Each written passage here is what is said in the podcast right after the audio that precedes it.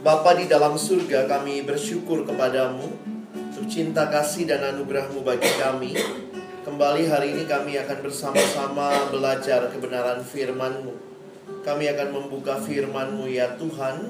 Kami mohon bukalah juga hati kami. Jadikanlah hati kami seperti tanah yang baik, supaya ketika benih firman Tuhan ditaburkan boleh sungguh-sungguh berakar, bertumbuh, dan juga berbuah nyata di dalam hidup kami. Berkati hamba-Mu yang menyampaikan, setiap kami yang mendengarkan, juga interaksi di antara kami boleh semakin menolong kami. Akhirnya bukan hanya memahami firman-Mu, tetapi juga kami dimampukan dengan pertolongan Roh-Mu yang kudus. Kami boleh menjadi pelaku-pelaku firman-Mu di dalam hidup kami, di dalam masa muda kami. Bersabdalah ya Tuhan, kami umat-Mu sedia mendengarnya. Dalam satu nama yang kudus, nama yang berkuasa, nama Tuhan kami Yesus Kristus, kami menyerahkan pemberitaan firman. Amin. Shalom. Shalom. Malam teman-teman sekalian. Bersyukur boleh hadir malam hari ini dan sharing firman Tuhan buat kita semua. Dan kesempatan belajar tentang Abraham jadi kesempatan yang menarik juga untuk kita coba refleksikan dengan hidup kita. Abraham dikatakan bapa orang beriman, bapa orang percaya. Dan saya pikir kekristenan salah satu kata kuncinya adalah percaya. Makanya kita dibilang orang percaya. Bahasa Inggris pun menggunakan istilah believer. Jadi sangat penting paham betul apa yang kita percaya. Dan iman atau percaya itu menjadi satu hal yang menarik dalam kehidupan Abraham. Saya akan ajak kita membaca Kejadian pasal yang ke-22. Tentu kalau kita baca beberapa bagian sebelumnya tentang Abraham, bagaimana dia menantikan janji Allah, Abraham yang termasuk lumayan banyak pasal di kitab Kejadian bicara tentang dirinya. Mulai dari pasal 11 bagian akhir sampai nanti teman-teman bisa perhatikan ya, sampai Abraham meninggal juga ada dituliskan gitu ya. Kita lihat Kejadian 22. Kita akan membaca bagian ini bergantian. Kalau semua bawa Alkitab sih kita bacanya gantian aja ya. Saya mulai ayat 1 sampai ayat 19 aja ya. Pada dari saya ke Risma gitu ya. Yang di dalam meja dulu, kalau ada sisanya baru yang di belakang ya. Kepercayaan Abraham diuji. Satu orang satu ayat ya. Saya mulai ayat 1. Setelah semuanya itu, Allah mencoba Abraham. Ia berfirman kepadanya, Abraham. Lalu sahutnya, ya Tuhan. Firman-Nya, ambillah anakmu yang tunggal itu, yang engkau kasihi, yaitu Ishak. Pergilah ke tanah Moria dan persembahkanlah dia di sana sebagai korban bakaran pada salah satu gunung yang akan kukatakan kepadamu. Keesokan harinya, pagi-pagi bangunlah Abraham.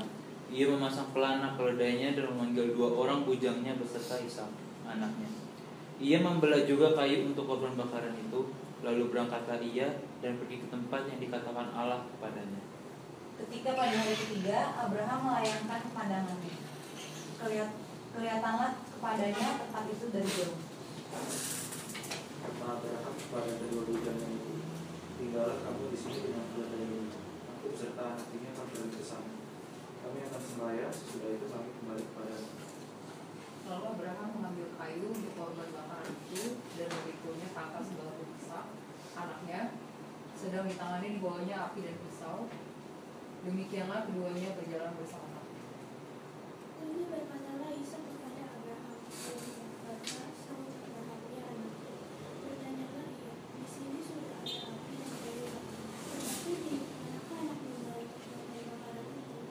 saut Abraham, Allah yang akan menyediakan anak domba untuk korban bakaran baginya, anakku. Demikianlah keduanya berjalan bersama-sama. Sampailah mereka ke tempat yang dikatakan Allah kepadanya. Lalu Abraham mendirikan mesbah di situ, disusunnyalah kayu ikatnya Ishak anaknya itu, dan diletakkannya di mesbah itu di atas kayu.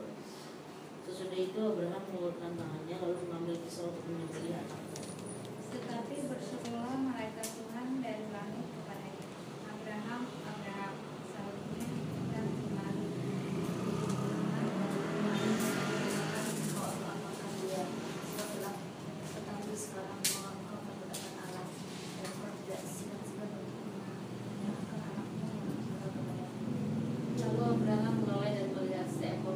jantan di belakangnya, yang tanduknya tersangkut dalam belukar.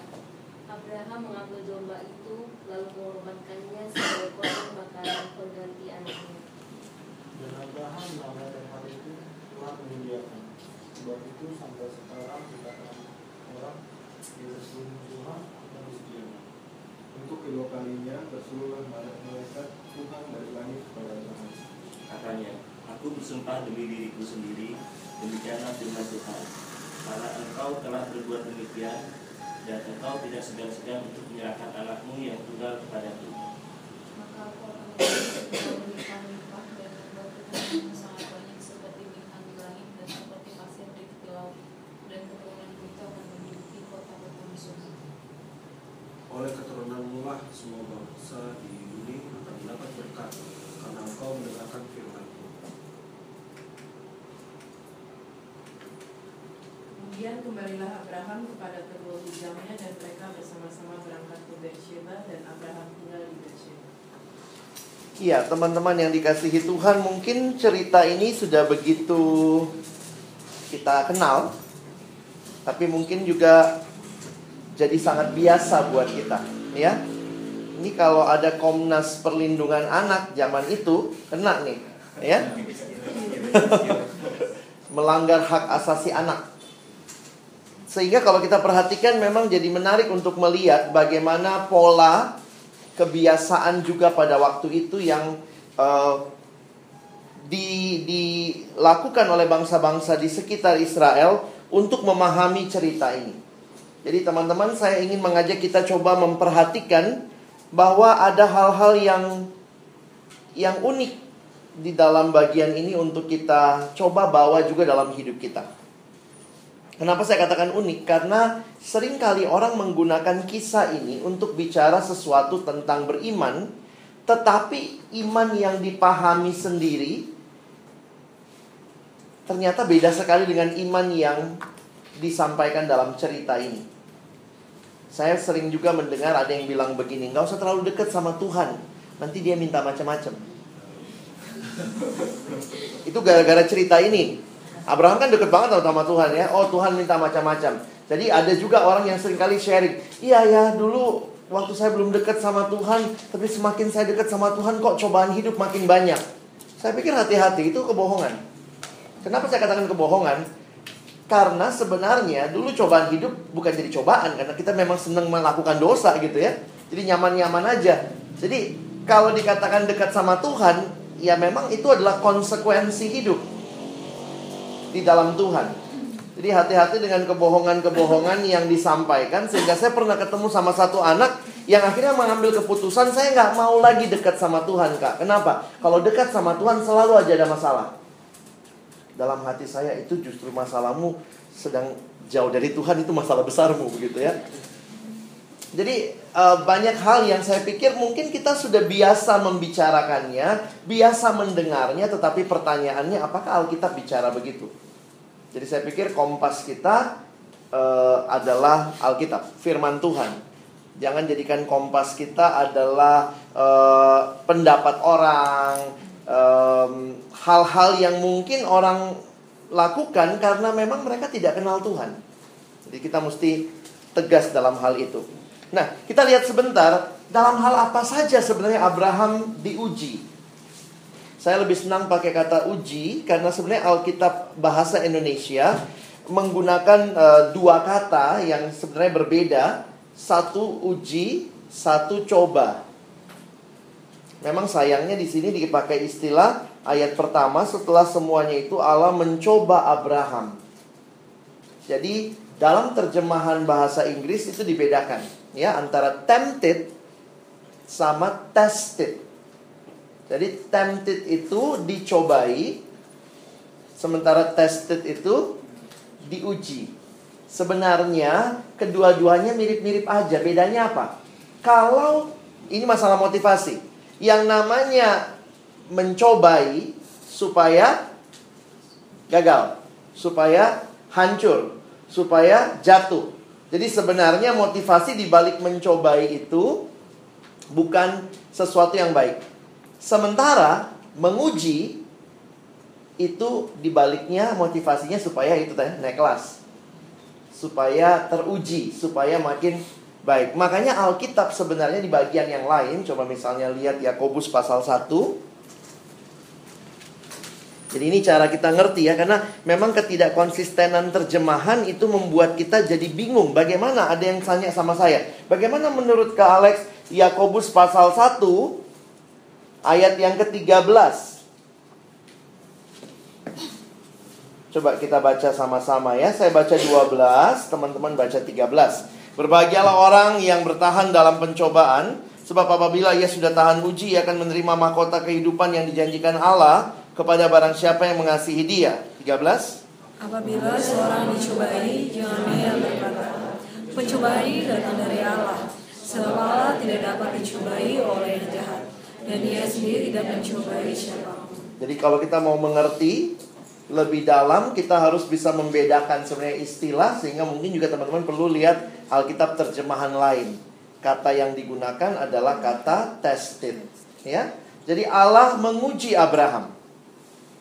Kenapa Allah menguji Abraham? Saya pikir itu adalah bagian dalam kerinduan Allah melihat Abraham ini seperti apa.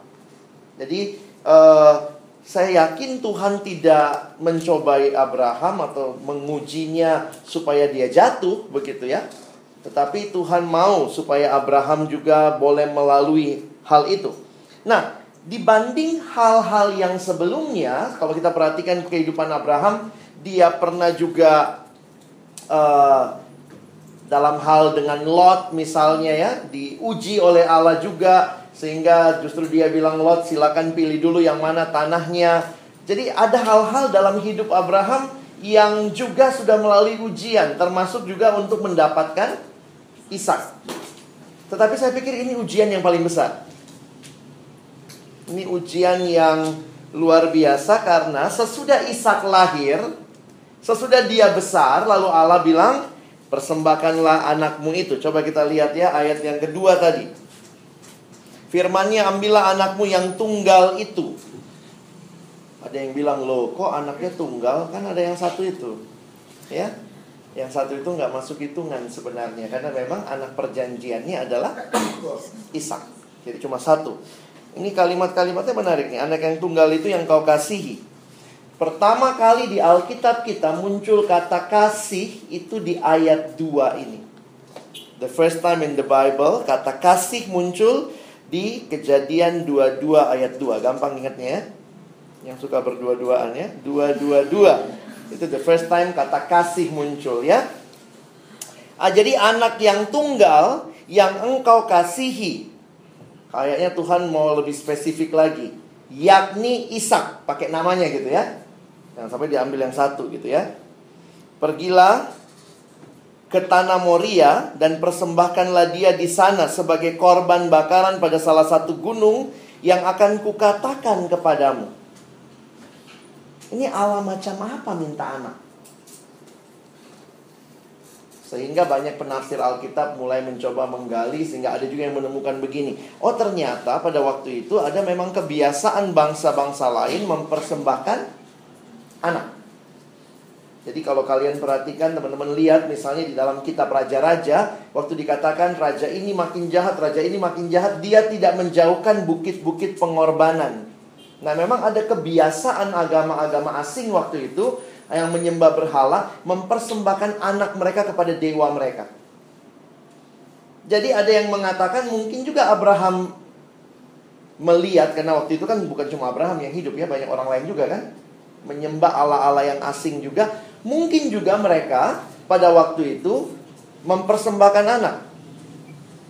Tetapi bagi saya, terlepas dari benar tidaknya tafsiran itu, tapi bagi Abraham pasti yang bergejolak adalah bagaimana dia menghayati Allah bilang melalui anak ini semua bangsa akan diberkati. Itu janji Tuhan sama dia ya, melalui keturunanmu akan banyak seperti pasir di laut, seperti bintang di langit. Jadi terlepas dari pergumulan mempersembahkan anak itu karena ada kebiasaan bangsa lain, tapi bagi saya yang menarik adalah bagaimana Abraham sendiri bergumul dengan ini, gimana ya? Tuhan bilangnya melalui anak ini, tapi sekarang Tuhan suruh persembahkan anak ini. Dan saya pikir Ishak itu kan ditunggu sekian lama ya. Pasti nggak mudah buat Abraham. Jadi saya pikir waktu kita membaca cerita ini, cobalah berdiri di sepatunya Abraham pada waktu itu. Dan coba menghayati feelingnya. Memang kalau baca cerita begini kayak biasa aja ya. Apalagi kalau kita bacanya, lalu dia pergi, anaknya dia ambil. Gimana rasanya punya anak, lalu ditunggu sekian lama, bahkan Tuhan sudah janji melalui dia, lalu harus dipersembahkan. Kira-kira perasaannya gimana waktu ayat 3 teman-teman? Keesokan harinya pagi-pagi bangunlah Abraham. Ya, ia memasang pelana keledainya dan memanggil dua orang bujangnya beserta Ishak anaknya. Gimana kira-kira ia membelah juga kayu untuk korban bakaran itu? Saya pikir kalau kita bikin slow motion gitu ya, Abraham lagi belah-belah kayu gitu ya. Mungkin sambil nangis tuh ya teman-teman ya. Ya ampun, nih kayu buat anak gua gitu ya. Nah jadi jangan take it light gitu ya. Coba kita hayati. Lalu berangkatlah ia dan pergi ke tempat yang dikatakan Allah kepadanya. Kayaknya dia gak pamit sama Sarah ya. Gimana kalau pamit sama Sarah? Mau kemana Pak? Nih, mau sembelih. Ya ampun gitu ya. Ya makanya tidak semua hal harus persetujuan istri ya. Maksudnya begini loh, dalam hal ketaatan ya, bukan dalam hal beli sesuatu. Kadang-kadang kan suami hobinya aneh-aneh yang cowok ya. Saya waktu menghayati ini, iya ya, tidak mudah bagi seorang Abraham, apalagi pasti buat Sarah. Tidak dikasih tahu sedikit pun tentang bagaimana reaksi Sarah. Yang jelas pokoknya pergi, dan ini perginya lumayan jauh. Berapa hari mereka jalan? Coba lihat ayat berikutnya. Ketika pada hari ketiga Abraham melayangkan pandangannya, kelihatanlah padanya tempat itu dari jauh. Kata Abraham kepada kedua bujangnya itu, tinggallah kamu di sini dengan keledai ini. Aku beserta anak ini akan pergi ke sana. Kami akan sembahyang, sesudah itu kami kembali kepadamu. Pasti nggak mudah. Dia tinggalin, lalu dia naik sama anaknya gitu ya. Jadi siapa yang bawa kayu itu? Ayat 6 ya. Lalu Abraham mengambil kayu untuk korban bakaran itu dan memikulkannya ke bahu Ishak. Ya ampun, dia pikul kayu yang bakal manggang dia juga gitu.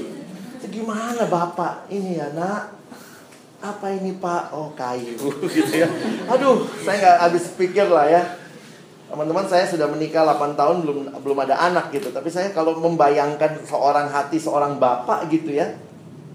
Tiba-tiba misalnya sudah punya anak terus ya, ayo tolong persembahkan ini ya koreknya nak ya, bawa ya. Kira-kira kalau gambarannya seperti itu ya. Jadi coba hayati, saya mau kita masuk ke emosinya ya. Lalu perhatikan, sedang di tangannya dibawanya api dan pisau. Pada waktu itu api memang mereka buat dan pasti mesti disimpan ya, nggak ada korek api kayak kita sekarang. Jadi kalau api sudah dibuat biasanya mereka akan simpan itu, dan dia bawa pisau, demikianlah keduanya berjalan bersama-sama. Kira-kira ngomong apa di jalan? Kan gak ada HP ya? Nah, mungkin kan pada main HP gitu ya. Berdua ngomong apa gitu ya. Ishak mulai nanya gitu ya. Lalu berkatalah Ishak kepada Abraham ayahnya. Berarti udah gede nih ya, Bapak. Sahut Abraham, ya anakku. Bertanyalah ia, di sini sudah ada api dan kayu. Tetapi di manakah anak domba untuk korban bakaran itu? Sahut Abraham, Tuhan Allah yang akan menyediakan anak domba untuk korban bakaran baginya anakku. Demikianlah keduanya berjalan bersama-sama. Nah, kebayang juga saya waktu anaknya nanya gitu ya. Untung dia gak ngomong kau nak. Gitu ya. Jadi Allah akan menyediakan. Itu menarik untuk kita perhatikan ya. Ayat yang ke-9. Sampailah mereka ke tempat yang dikatakan Allah kepadanya. Lalu Abraham mendirikan mezbah di situ. Disusunnyalah kayu, diikatnya Ishak. Berarti Ishaknya nggak ngelawan gitu ya. Mungkin kalau saya jadi Ishak gitu ya, lari gitu ya. Bapak sendiri mau ngikat gitu. Ini udah disusun kayu terus diikat Ishak. anaknya itu dan diletakkannya di mesbah itu, di atas kayu api. Ishak mikir nih, aduh kok saya dombanya gitu ya. Sesudah itu, nah ini lihat nih, dramatis banget. Sesudah itu Abraham mengulurkan tangannya lalu mengambil pisau untuk menyembelih anaknya. Jadi bukannya waktu lagi preparation ada domba, enggak ya. Udah, ini kalau sinetron Indonesia gitu ya, udah lagunya panjang gitu ya, sampai iklan tuh masih baru begini. Itu katanya kan kalau sinetron Indonesia gitu ya, kita ke toilet balik setengah jam masih di situ kok, masih di rumah sakit gitu ya. Kadang-kadang lama, pasti lambat banget gitu adegannya gitu ya.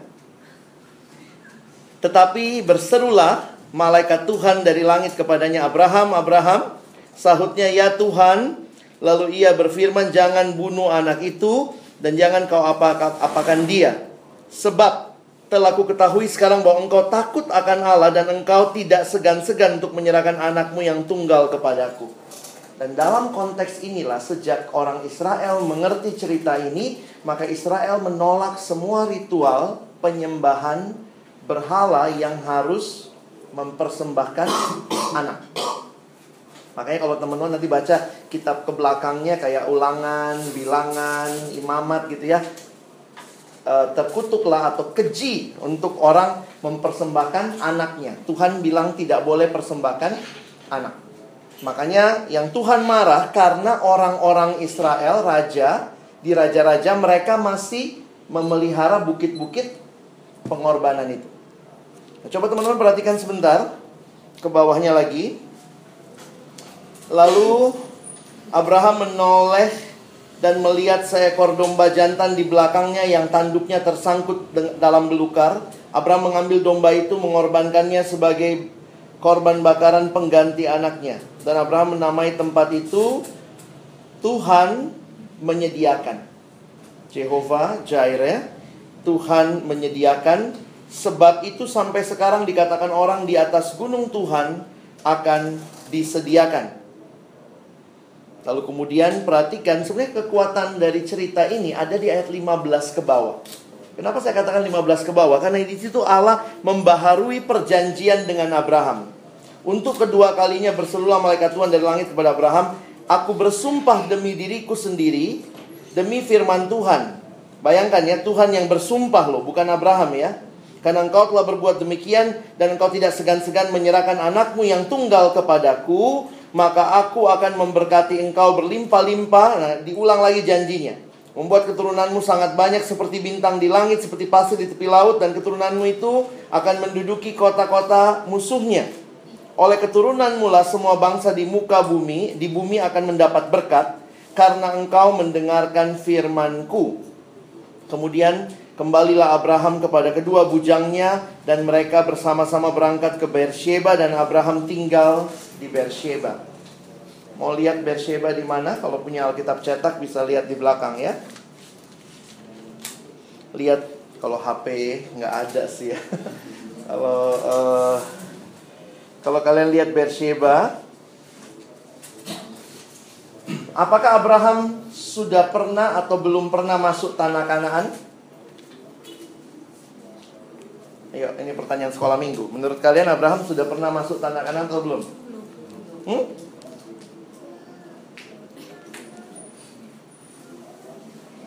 Kan Tuhan suruh Abraham pergi dari Ur Kasdim menuju ke Kanaan. Berarti dia masuk nggak tanah Kanaan?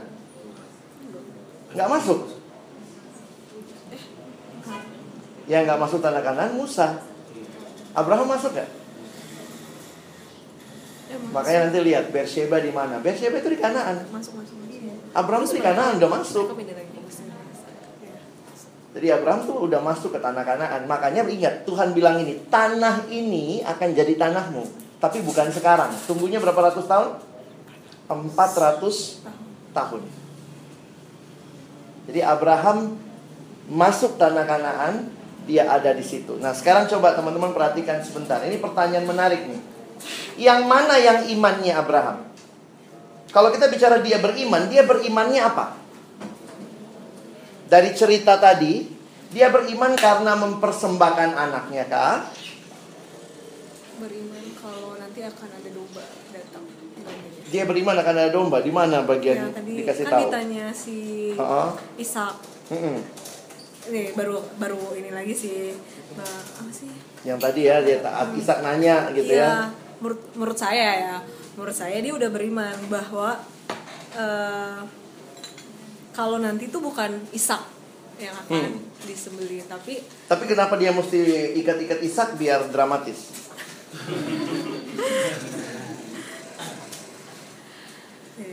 Beriman itu apa sih?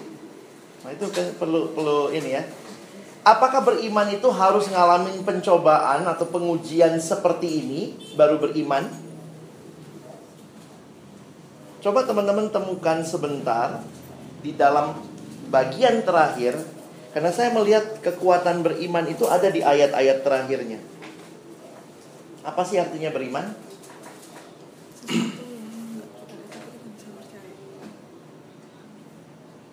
Apa kira-kira artinya beriman di beberapa ayat terakhir itu?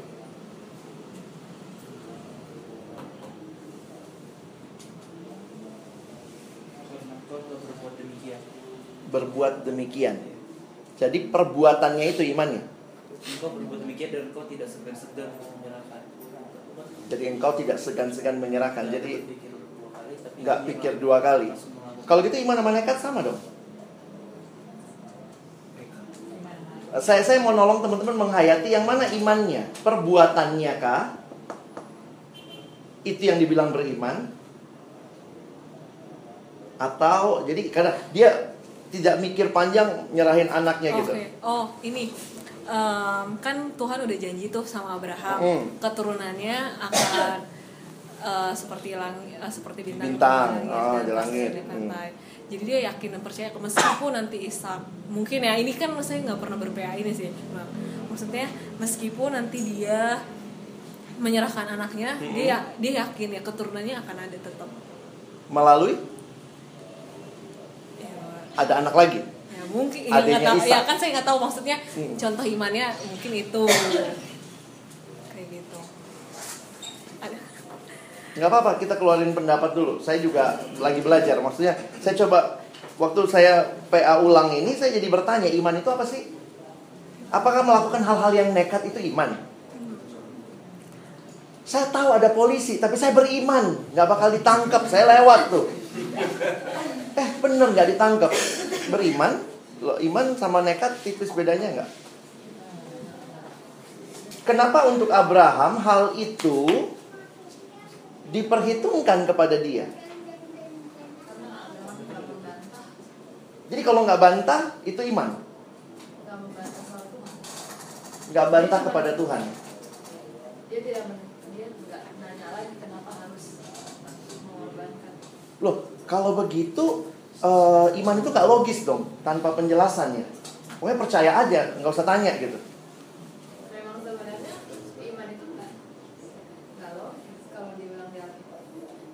Di mana dibilang iman nggak logis di Alkitab? Kita percaya tanpa melihat kan dia bilang. Tanpa melihat bukan berarti nggak logis loh.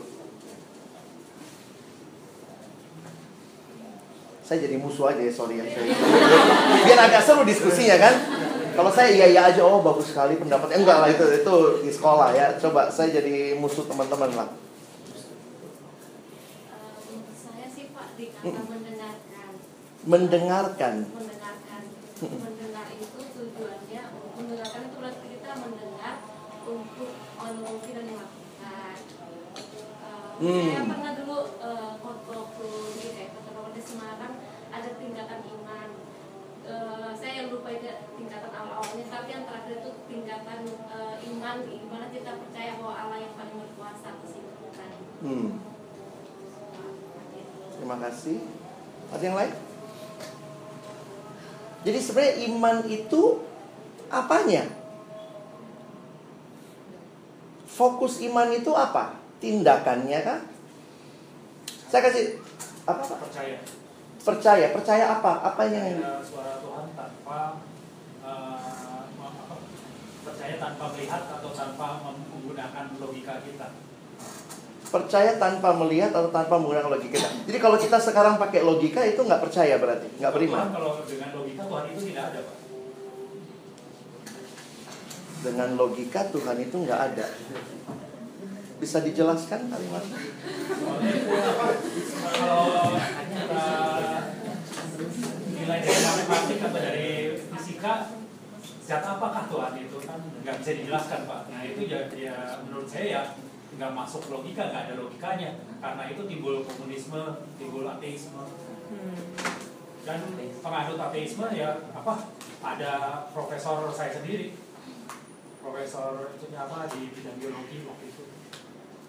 Karena itu ya itulah saya terpaksa membedakan ya logika pikiran kita dengan ketuhanan.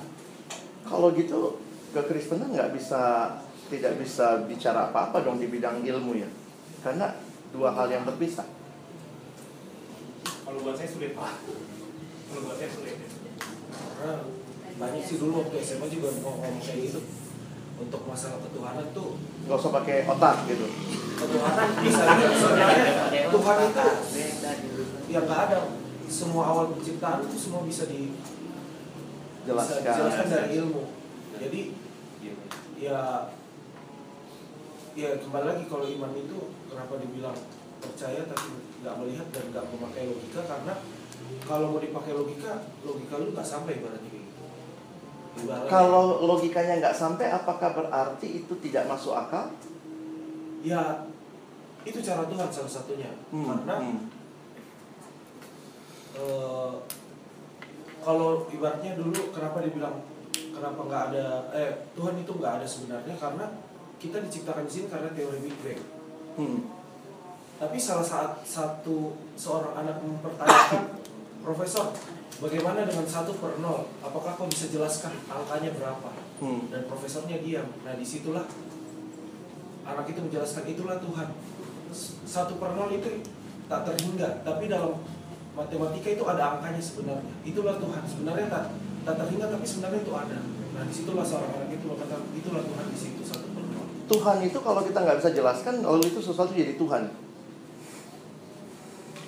Maksud saya dalam konteks dia percaya imannya bahwa Tuhan itu ada atau enggak, karena profesornya itu mengatakan emang Tuhan itu nggak ada. Tapi aku pernah lihat video itu, satu anak itu ngomong 1/0 itu ada angkanya kan, profesor iya ada, coba berapa di papan tulis, dia cuma tulis tak terhingga. Kenapa tak terhingga? Ya banyak. Kalau memang iman itu kalau Allah itu tidak masuk akal, kita nggak usah belajar gitu. Ngapain dipelajarin? Ngapain katekisasi? Ngapain gereja ngajarin firman? Justru sebenarnya kalau kita dalam konteks gereja Barat yang percaya dengan apa yang Agustinus ajarkan, faith seeking understanding, iman itu akan menolong kita untuk mengenal. Nah jadi pertanyaannya jangan dipisah nih, iman sama pengenalan. Seolah-olah kalau Tuhan nggak bisa dikenal, ya sudah kita nggak usah beriman. Jadi saya balik ke pertanyaan dasar saya, imannya yang mana di sini? Silakan. Iya. Kan sebelum Ishak diberikan kepada Abraham, kan penantian Abraham untuk mendapatkan Ishak itu udah waktu yang sangat lama. Tapi Tuhan menepati janjinya dan memberikan Ishak. Kalau misalkan sampai selama itu penantian Abraham, berarti dia masih percaya. Maksudnya dia percaya Tuhan akan memberikan anaknya itu kepada Abraham, dan Tuhan menepati itu. Menurut saya itu sudah salah satu keyakinan Abraham, Tuhan akan memberikannya walaupun dengan waktu yang sangat lama. Itu juga termasuk penantian sih. Terus juga dari ayat-ayat yang selanjutnya, itu dikatakan ketika Ishak bertanya kepada Abraham tentang siapa yang menjadi korban bakarannya, tapi dengan bijak. Maksudnya kita nggak menduga-duga Abraham bakal mengatakan hal seperti itu, tapi dia percaya Tuhan akan menyediakannya. Berarti memang dia karena dia hubungan Abraham dengan Tuhan itu sangat baik, jadi dia percaya Tuhan akan membuatnya. Dan kita flashback lagi ke belakang ayat selanjutnya, dan memang benar Tuhan menyediakan kami domba yang maksudnya sebelum kita pikir always ada, yang sebelumnya memang ada gitu, tapi Tuhan menyediakan. Kalau menurut saya sih itu, kita percaya, karena kan iman juga dasar dari segala sesuatu yang datang dan bukti dari segala sesuatu yang tidak kita lihat, walaupun kita tidak melihat, tapi kita percaya. Nah, itu menurut pendapat saya sih. Kalau namanya kayak mirip sih, tapi mungkin intinya kalau menurut saya pengalaman gitu. Abraham tuh punya pengalaman bersama Allah. Jadi yang tadi kakek bilang kalau sebelumnya Tuhan bilang menjanjikan akan punya keturunan gitu, dan Tuhan menepati itu gitu. Dan Abraham itu mengingat pengalaman dia dengan Allah gitu, sehingga dia bisa yakin dan percaya kalau oh Tuhan itu bisa dipercaya gitu. Nah ini mungkin agak nyambung sama yang sudah pernah saya sharingin 2 minggu yang lalu. Saya itu pernah dengar analogi yang mungkin ada yang udah pernah yang dulu ya, seorang atlet gitu ya, dia tuh mau lewatin tali gitu bang, mau bikin rekor gitu kan, ngelewatin tali dari satu tebing ke tebing lainnya. Terus dia mau bawa orang gitu kan, terus banyak audiens gitu, terus nggak ada yang mau nih, padahal mereka pada bilang oh percaya dia pasti bisa nih gitu kan. Tapi ketika diminta ayo siapa yang berani gitu kan, diajak sama orang ini untuk menyeberangi tali gitu kan, itu nggak ada yang mau. Sampai pada akhirnya ada satu anak yang dia bilang saya mau gitu kan, dan ternyata berhasil. Terus habis itu pas ditanyain kok kamu berani banget gitu kan, terus habis itu dia jawab iya soalnya saya percaya sama dia gitu. Kenapa kamu percaya sama dia? Karena dia bapak saya gitu. Dia bapaknya, berarti dia punya pengalaman gitu ya, setiap hari dia sama bapaknya, dia tahu kayak gimana bapaknya, dia tahu bapaknya bisa melakukan itu gitu. Makanya dia berani gitu ya menyerahkan istilahnya lah, nyawanya karena itu kan dari satu titik ke lain gitu. Jadi mungkin kalau menurut saya tuh Abraham itu karena dia punya pengalaman gitu ya dengan Allah. Ya tadi yang seperti kakak bilang, dia dekat sama Allah, jadi dia punya pengalaman gitu yang membuat dia yakin sampai dia berani menyerahkan Isa. Kenapa saya coba stir up kalian gitu ya, maksudnya coba goncang-goncang dikit gitu ya, supaya kita tidak melihat orang beriman itu hanya karena dia ngalamin tes seperti Abraham. Kita pun orang beriman. Nah, apa yang kita imani? Poin apa? Harus ngalamin ini baru kemudian jadi orang beriman? Nah, tadi udah makin jelas tuh ya. Di dalam iman, dasar iman kita sekarang apa?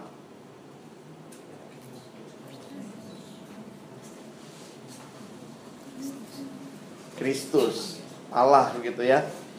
Saya ajak, coba lihat sebentar di ayat yang ke-18.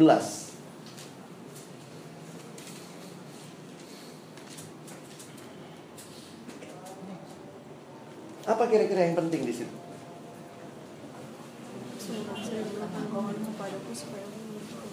Karena kamu dengar firmanku. Jadi, waktu Abraham zaman itu sudah ada Alkitab? Belum ada.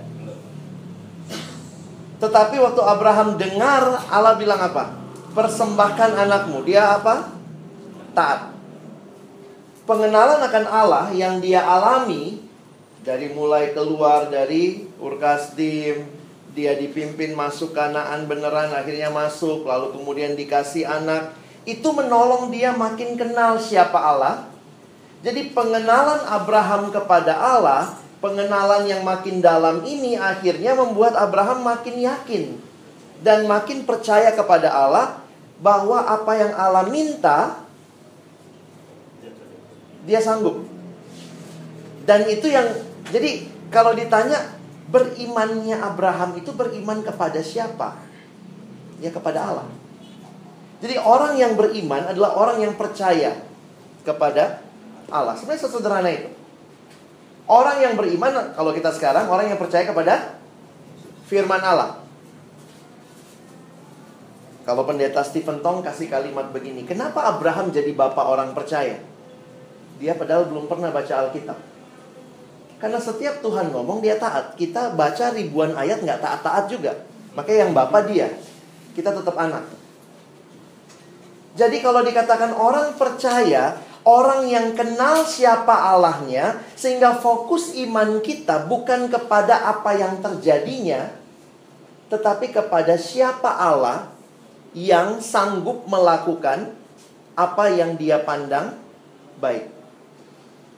Soalnya banyak orang bicara iman sekarang ini, dia bicara iman sama nekat, tipis bedanya. Ada lagi iman itu akhirnya jadinya ini orang kok kepedean banget, percaya diri. Makanya memang Alkitab nggak pernah ngajarin kita percaya diri ya, bukan pede tapi PT, percaya Tuhan. Kadang-kadang waktu kita percaya diri berlebihan dan kita bungkus dengan namanya iman, saya yakin tuh pasti Tuhan kasih. Loh, Tuhannya siapa? Kamu atau dia? Kalau percaya Tuhan, mungkin nggak kita tidak dapat apa yang kita mau? Mungkin kan? Masih ingat teman-temannya Daniel masuk dapur perapian? Ada kalimat yang menarik di jawaban mereka waktu disuruh sembahlah Allah ini. Kalimat mereka sebenarnya dalam bahasa Indonesia suka terjemahannya mengatakan gini, Allah yang kami sembah, jika Allah yang kami sembah sanggup tidak melepaskan kami, jadi kalimat itu sebenarnya agak rancu ya. Jika Allah yang kami sembah tidak menyelamatkan kami, sebenarnya kalimat yang ada aslinya itu kalimat positif. Allah yang kami sembah sanggup melepaskan kami dari sini. Tapi kalaupun tidak, kami tetap tidak akan menyembah dewa Tuhanku. Jadi Abraham sadar betul, dia yakin betul Allah adalah Allah yang bisa melakukan yang dia minta. Atau apa yang Allah minta sama Abraham kan. Tetapi Abraham pun sadar Allahnya dia, bukan Abraham. Makanya di dalam perjanjian baru, kalau kalian perhatikan menarik nih, penulis kitab Ibrani kasih komentar. Nah coba lihat ya, ini kalau Alkitab menafsirkan Alkitab, coba lihat Ibrani 11.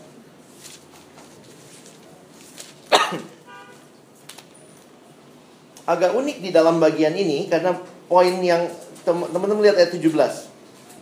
Coba baca 17 sampai 19 ya. 1, 2, ya. Karena iman, maka Abraham tak kalah ia dicobai mempersembahkan Ishak. Ia yang telah menerima janji itu rela mempersembahkan anaknya yang tunggal, walaupun kepadanya telah dikatakan, keturunan yang berasal dari Ishaklah yang akan disebut keturunanmu. Karena ia berpikir bahwa Allah berkuasa membangkitkan orang-orang sekalipun dari antara orang mati, dan dari sana ia seakan akan menerimanya. Ada yang punya terjemahan Alkitab lain? Misalnya AMD, Alkitab Mudah Dibaca, atau TSI, Terjemahan Sederhana Indonesia. BIMK ada? Iya. Coba bisa baca ayat terakhirnya. Apa maksudnya? Dan dari sana, ia seakan-akan telah menerimanya kembali. Ya, ayat 19. Oh. 19 di BIMK, Abraham yakin bahwa Allah sanggup menghidupkan kembali Ishak dari kematian. Jadi boleh dikatakan Abraham sudah menerima kembali Ishak dari kematian. Ada yang bisa bacakan TSI-nya? TSI 19 ya.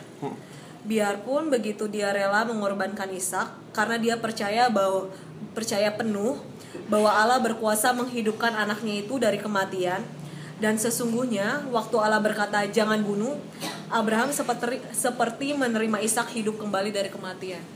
Jadi sebenarnya yang mau dikatakan ini penulis perjanjian baru menyoroti kisah itu. Mereka mengatakan bahwa Abraham percaya Allah sanggup membangkitkan anaknya. Nah makanya ini unik juga nih, karena ini penghayatannya orang Yahudi pada waktu itu termasuk orang-orang perjanjian baru. Cerita Abraham itu pertama kali indikasi bahwa Allah sanggup membangkitkan. Jadi Abraham itu beriman kepada Allah, dia percaya Allah, dia taat firman Allah, dan dia meyakini Allah sanggup membangkitkan Ishak dari antara orang mati. Itu juga ditulis oleh Paulus, coba lihat Roma 4. Nah ini Roma 4. Coba baca ayat 17 lagi sampai 19 juga ya.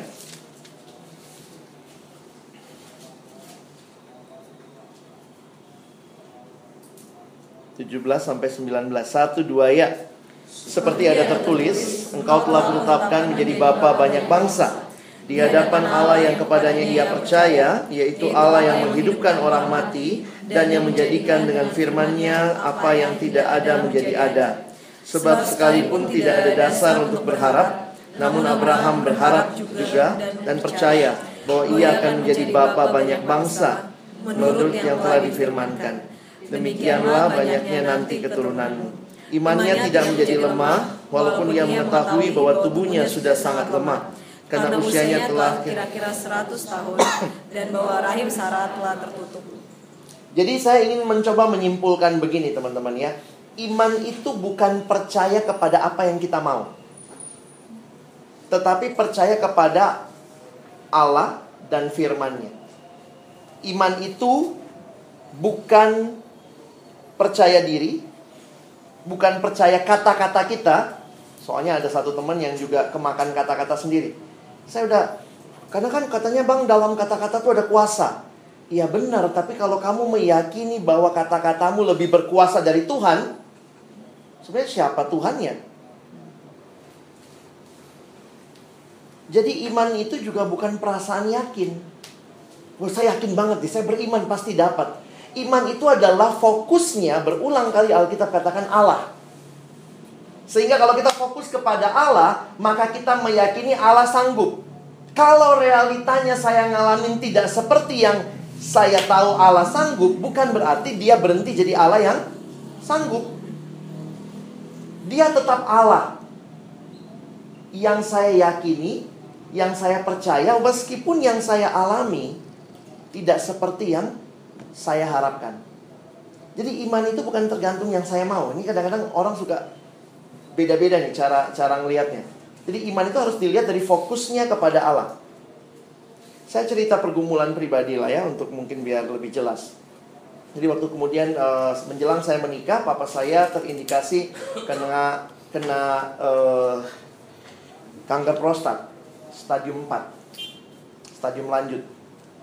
Dan di situ saya jadi lama tuh bergumul, apa sih artinya iman? Karena orang bilang lu mesti doa beriman. Lalu doa beriman tuh jadi kayak ngotot gitu. Tuhan, saya minta dalam nama Yesus. Apalagi gereja tertentu bilang klaim dalam nama Yesus gitu ya. Pokoknya semua yang kita mau mesti kita curahkan. Percaya dalam kata-katamu ada kuasa. Loh lama-lama kok saya malah percaya kata-kata saya, bukan percaya lagi sama Tuhan. Itu menjelang menikah, jadi waktu itu sampai pasangan saya waktu itu udah bilang, apa kita tunda aja bang ya, fokus dulu pengobatan papa. Saya bilang, waduh kalau ditunda saya juga jadi nggak yakin nih ya. Nggak yakinnya kenapa? Kan kanker cepet gitu ya, kan nanti tahu-tahu nggak ada. Saya malah pengennya dia ada waktu saya menikah gitu ya. Jadi antara tarik-tarikan gitu ya, lalu kemudian mulailah muncul dalam benak saya ini kan melayani Tuhan, harusnya saya bisa dong berdoa dengan keyakinan dan segala macam. Sampai akhirnya satu saat saya bertelut sama Tuhan, saya berdoa, Tuhan menolong saya untuk melihat yang saya harus pegang dan percaya adalah Dia, bukan yang saya mau. Kadang-kadang kita diarahkan doa beriman itu doa menyebutkan apa yang kita mau, puasain yang kita mau, laku apa semua yang kita mau. Jadi sebenarnya pada akhirnya kita jadi nggak fokus nih, imannya sama yang kita mau atau sama yang Tuhan mau. Dalam perenungan pribadi waktu itu kayak Tuhan cuma jawab begini, papamu tuh punyaku. Kalau saya mau dia ada, dia ada. Kalau saya bilang pulang, pulang. Karena saya doanya waktu itu, Tuhan saya mau papa saya ada waktu saya menikah. Ya, itu pengennya saya gitu ya. Tapi Tuhan menjawab dengan menolong saya meyakini, kalau papa saya ada, dia tetap Tuhan. Kalau papa saya nggak ada, dia tetap Tuhan. Karena bukan apa yang jadi jawabannya yang menentukan imannya, tetapi saya sedang berfokus kepada siapa, kepada Allah seperti apa. Ya puji Tuhan, papa saya ada waktu saya menikah, dan sampai hari ini masih hidup gitu ya. Tuhan sembuhkan dengan cara yang ajaib yang lainnya gitu ya. Jadi saya coba melihat, seringkali iman itu sama ngotot kadang orang susah bedain, tipis banget. Kenapa? Gue lagi ngotot nih sama sesuatu. Tetapi seringkali memang awalnya Tuhan izinkan dulu kita lewat ngototisme itu ya. Sampai akhirnya Tuhan murnikan sampai akhirnya kita mengatakan seperti Tuhan Yesus yang sangat beriman. Yakin gak Tuhan Yesus beriman kepada Bapanya? Tapi dia sendiri memberikan teladan doa. Jangan kehendakku, tapi kehendakmu. Saya jujur aja waktu bergumul, Yesus ini gak beriman. Kok sampai jangan kehendakku tapi kehendakmu. Tapi Yesus tahu Allah sanggup lepaskan dia dari penderitaan.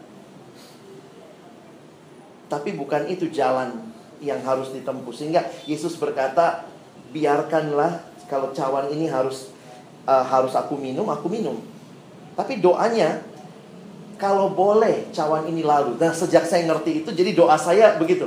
Tuhan, kalau boleh papa saya tetap ada waktu saya menikah. Tapi kalaupun dia tidak ada, saya yakin kau tetap Tuhan. Dia tidak jadi Tuhan yang baik dan gak baik tergantung pergumulan kita. Iman itu berarti meskipun pergumulan kita sangat tidak baik, saya tetap yakin dia Allah yang baik. Saya tanya sama anak SMA ya, biasalah banyak diundang kemarin, kebaktian, persiapan, ujian nasional. Kalau ujian nasional aja kebaktian ya. Saya mulai dengan saya bilang, tahu gak teman-teman, setiap hari itu ujian. Jangan takut sama ujian. Selesai SMA nanti masuk kuliah ada ujian lagi. Di kuliah ada ujian. Habis lulus tanya sama papa mamamu, tiap hari ujiannya untuk bayar uang sekolahmu. Jadi saya bilang harusnya kebaktian tiap hari. Terus saya tanya sama mereka, kalau kalian lulus ujian nasional Tuhan baik? Baik. Kalau kalian gak lulus ujian nasional Tuhan baik? Nggak. Kenapa Tuhan jadi baik gak baik? Gara-gara pergumulan kita. Kenapa? Karena fokus kita adalah kepada iman kita, kepada apa yang kita mau. Iman itu harusnya berkata, Tuhan apa yang kau mau. Dan sekarang ini kita dibimbing sama firman. Jadi kalau tadi Abraham itu kan dengar langsung ya, persembahkan anakmu. Terus ada yang nanya sama saya begini, berarti Tuhan bisa dong kasih perintah yang bertentangan dengan kehendaknya. Karena kan Tuhan bilang jangan membunuh. Kok dia bisa kasih perintah bunuh anakmu? Saya bilang oke lah, itu pergumulan Abraham. Dan Abraham waktu itu belum bisa ngecek, ada gak ayatnya jangan membunuh kan? Belum ada Alkitabnya. Tapi sekarang begini, bagaimana dengan kita? Kira-kira Tuhan bisa gak minta sesuatu di luar yang dia mau? Saya pikir enggak. Tuhan tiba-tiba bilang gak apa-apa lah, korupsi lah. Enggak. Abraham belum ada, kalau anak hukum ngerti yang saya maksud ya, kalau belum ada hukumnya, itu orang bisa free of charge. Tapi begitu ada hukumnya, sekarang itu kita mengikuti ini. Jadi apa artinya beriman? Percaya kepada Allah yang dinyatakan di Alkitab, percaya pada firman-Nya, melakukan apa yang Tuhan mau. Ada yang bilang gini, kalau nyontek nilainya lebih tinggi. Tapi Tuhan bilang nggak nyontek. Beriman itu apa? Percaya bahwa tanpa nyontek bisa tinggi kalau Tuhan mau, kalau nggak ada kecurangan. Jadi kadang-kadang saya melihat begini, sekarang kita diperhadapkan hidup beriman itu dengan hal-hal di sekitar kita. Ada yang bilang gini, lu kalau hidup jujur bodoh lu, nggak bakal bagus. Nah itu di situ imanmu dituntut. Percaya sama dia atau sama Tuhan? Maksudnya jangan jauh-jauh nih, Tuhan menguji saya, enggak. Itu kadang-kadang ujiannya cuman taat firman enggak. Makanya senang, terima kasih lagunya Riz ya. Aku mengasihi engkau Yesus dengan segenap hatiku, kurunengkan firman-Mu siang dan malam. Ku pegang firman-Mu dan kulakukan. Orang beriman, orang yang yakin kepada Tuhan, percaya kepada Tuhan dan pegang firman Tuhan. Meskipun orang bilang, firman Tuhan itu bodoh, enggak bisa. Lu ini zaman, ada yang bilang sama saya, ini zaman orang kalau mau maju bang harus punya ilmu tega. Mesti maju dengan gaya kodok. Sikut kanan, sikut kiri, yang penting gue maju. Kalau perlu tendang kiri kanan belakang. Alkitab bilang gitu. Kalau teman-teman beriman, kalian akan maju dengan apa yang firman katakan. Tapi kalau kayak gitu kita ditekan terus. Oh, jangan lupa Alkitab kan gak cuma satu ayat. Ada yang bilang, ya katanya dikasih, dikambar pipi kanan, kasih pipi kiri. Iya, tapi kau baca juga ada ayat lain. Jangan bodoh, kan? Hendaklah kamu tulus seperti merpati, cerdik seperti ular. Kadang-kadang orang juga pakai ayat yang lemah, gemulai gitu ya. Kayaknya nggak apa-apa lah. Ambil lagi. Tuhan juga ada ayat lain. Makanya bacanya mesti seluruhnya gitu ya. Mata ganti mata, gigi ganti gigi. Saya baru ngeh juga ayat itu. Itu kalau kalian anak hukum, itu sebenarnya jangan bilang Tuhan kok jahat banget. Itu ayat, itu yang namanya pembatasan hukuman. Anak hukum ngerti nggak? Ya, retaliation. Maksudnya gini, kalau yang rusak matanya dia, yang sini gantinya apa? Mata. Karena ternyata Tuhan sudah tahu. Kenapa Tuhan kasih hukum itu? Tuhan tahu kita manusia, balas dendamnya tinggi. Kalau kaki gue diinjek, gue pengen injek kakinya, kepalanya, lehernya. Gue pengen injek istrinya, suaminya. Nangkep ya? Makanya Tuhan bilang, kalau mata gantinya mata, gigi gantinya gigi. Itu hukum menolong supaya kalau enggak kita jiwa Avengernya keluar gitu. Semua kita anggap Thanos gitu. Nah jadi ini kira-kira pemahamannya teman-teman. Hidup beriman sekarang simple kok. Dengar firman, taati. Sulit Tuhan, lebih baik ngaku sulit. Bagi saya Abraham pasti juga bilang, ini kok Tuhan mintanya begitu, tapi karena engkau minta aku coba lakukan. Sulit Tuhan, bukan cuma sulit Tuhan. Bahasa Inggrisnya sulai. Sulit tapi bisa. Ada orang semangatnya gitu. Kalau retret, bisa, tapi sulit. Nanti pulangnya bisa. Oh, kalau komitmen, oh nangis. Oh Tuhan ini. Bisa Tuhan tapi sulit. Mendingan kita pulang dengan keyakinan. Sulit Tuhan. Ikut firmanmu sulit banget. Dibilang bodoh, dibilang goblok, tapi bisa. Karena engkau menyertaiku. Itu artinya orang beriman. Kalau karena kita jujur kita, karena kalau kita misalnya gini, kita beriman, kita jujur, pegang firman Tuhan, terus kita dibodoh-bodohin di kantor, dibodoh-bodohin di pergaulan. Ya udah, itu harga yang harus dibayar. Tuhan sanggup nggak? Balikkan semua. Oh sanggup. Cuma kadang-kadang kalau kayak begitu Tuhan kayak nggak training kita juga ya. Kita kan pengennya gitu ya. Bos ini langsung tak ditunjuk gini, tak mati. Tuhan sanggup nggak? Sanggup, saya yakin banget. Tapi kan nggak gitu cara kerja Tuhan ya. Mana tahu itu bos untuk menolong kamu belajar mengasihi. Ada saya tanya sama satu teman gitu. Bos gua kak, aduh gitu ya. Saya bilang, kamu pernah nggak berdoa minta supaya kasihmu makin bertumbuh? Iya pernah kak, ini jawabannya. Karena bagaimana kasih kita bertumbuh waktu ketemu orang yang sulit dikasihi. Ya, terima kasihlah sama bos-bosmu yang jahat ya. Di situ kamu jadi makin sabar, makin berdoa gitu ya. Jangan balas kejahatan dengan kejahatan. Ada pertanyaan? Ya, silakan. Itunya apa? Abraham kan itunya bapak orang beriman. Jadi anak-anaknya kan orang beriman ya Pak ya. Bangsa Israel, bangsa Arab. Jadi ceritanya kita segolongan kita ini mungkin ikutin bangsa Israel. Kelakuan bangsa Israel dibilang benar semua. Terus bangsa seberang juga sebelah kita lihat bangsa Arab. Bangsa Arab perbuatannya mungkin itu anaknya orang beriman ini. Jadi itunya apa? Ditiru semua, jadi ustadz lah, jadi apalah.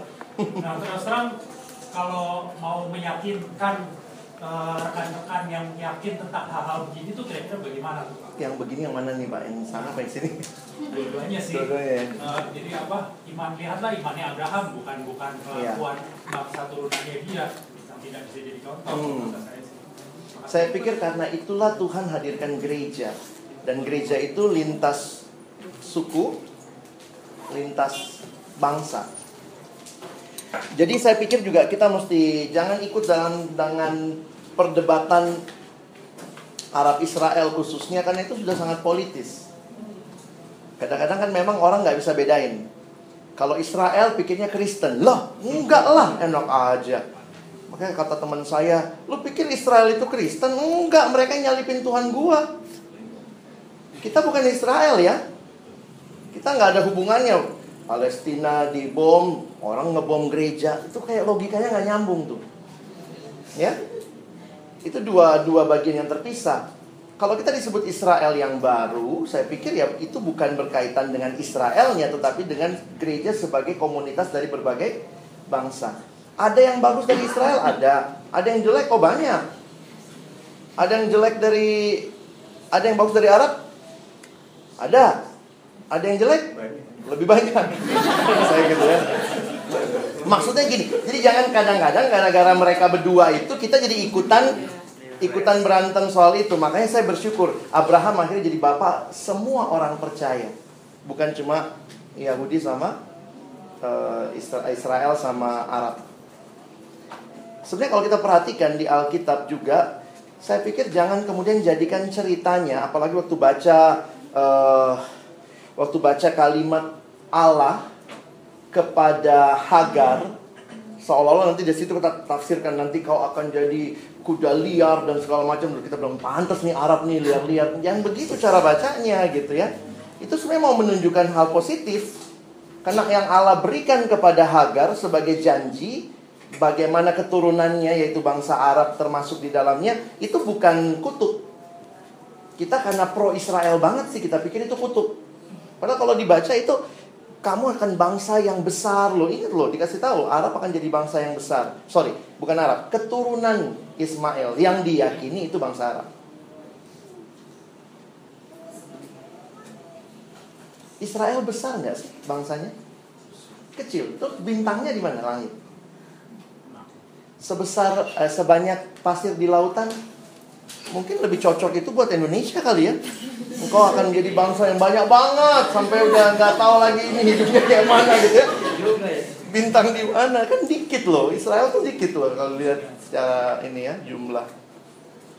Ada pertanyaan lagi?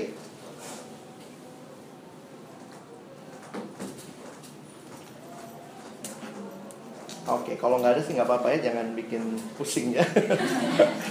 Jadi saya berharap mari kita pulang jadi orang beriman.